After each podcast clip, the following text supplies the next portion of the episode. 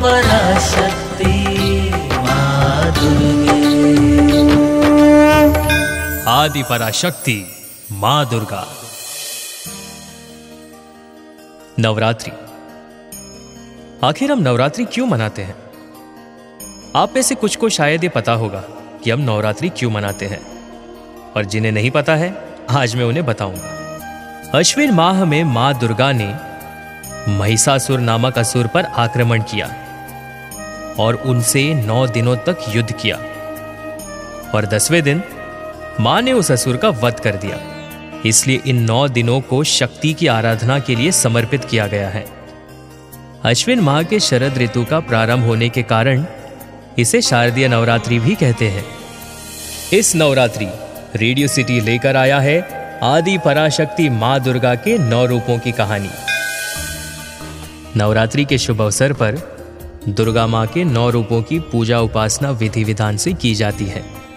इन रूपों के पीछे असल अवधारणों का परिज्ञान धार्मिक, सांस्कृतिक और सामाजिक विकास के लिए लाभदायक है। माता के नौ रूपों में से एक रूप, माँ शैलपुत्री। आज हम माता शैलपुत्री के बारे में बात करेंगे। वंदे वांछित लाभाय, चंद्रार्धकृत शेखरम, वृषारूढ़ा शूलधरा। शैलपुत्री यशस्विनी। सर्वप्रथम दुर्गा माँ को शैलपुत्री के रूप में पूजा जाता है। यही देवी सती के नाम से भी जानी जाती है। मैं आपको उनकी कहानी बताता हूँ। एक समय की बात है।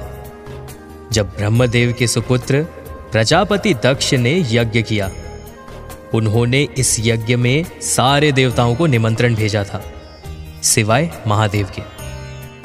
माता सती इस यज्ञ में जाने के लिए व्याकुल हो उठी। इस पर भोलेनाथ जी ने कहा, सारे देवताओं को तो निमंत्रित किया गया है, और उन्हें नहीं, और ऐसे में वहाँ जाना उचित नहीं होगा।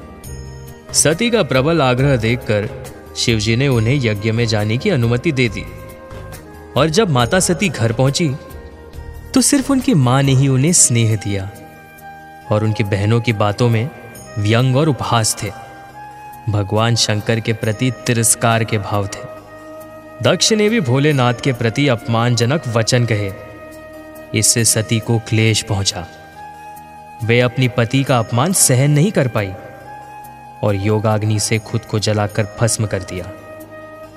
इस दुख से व्यतीत होकर शिवजी ने उस यज्ञ को विध्वंस किया और फिर सती ने अगले जन्म में शैलराज हिमालय के घर पुत्री रूप में जन्म लिया।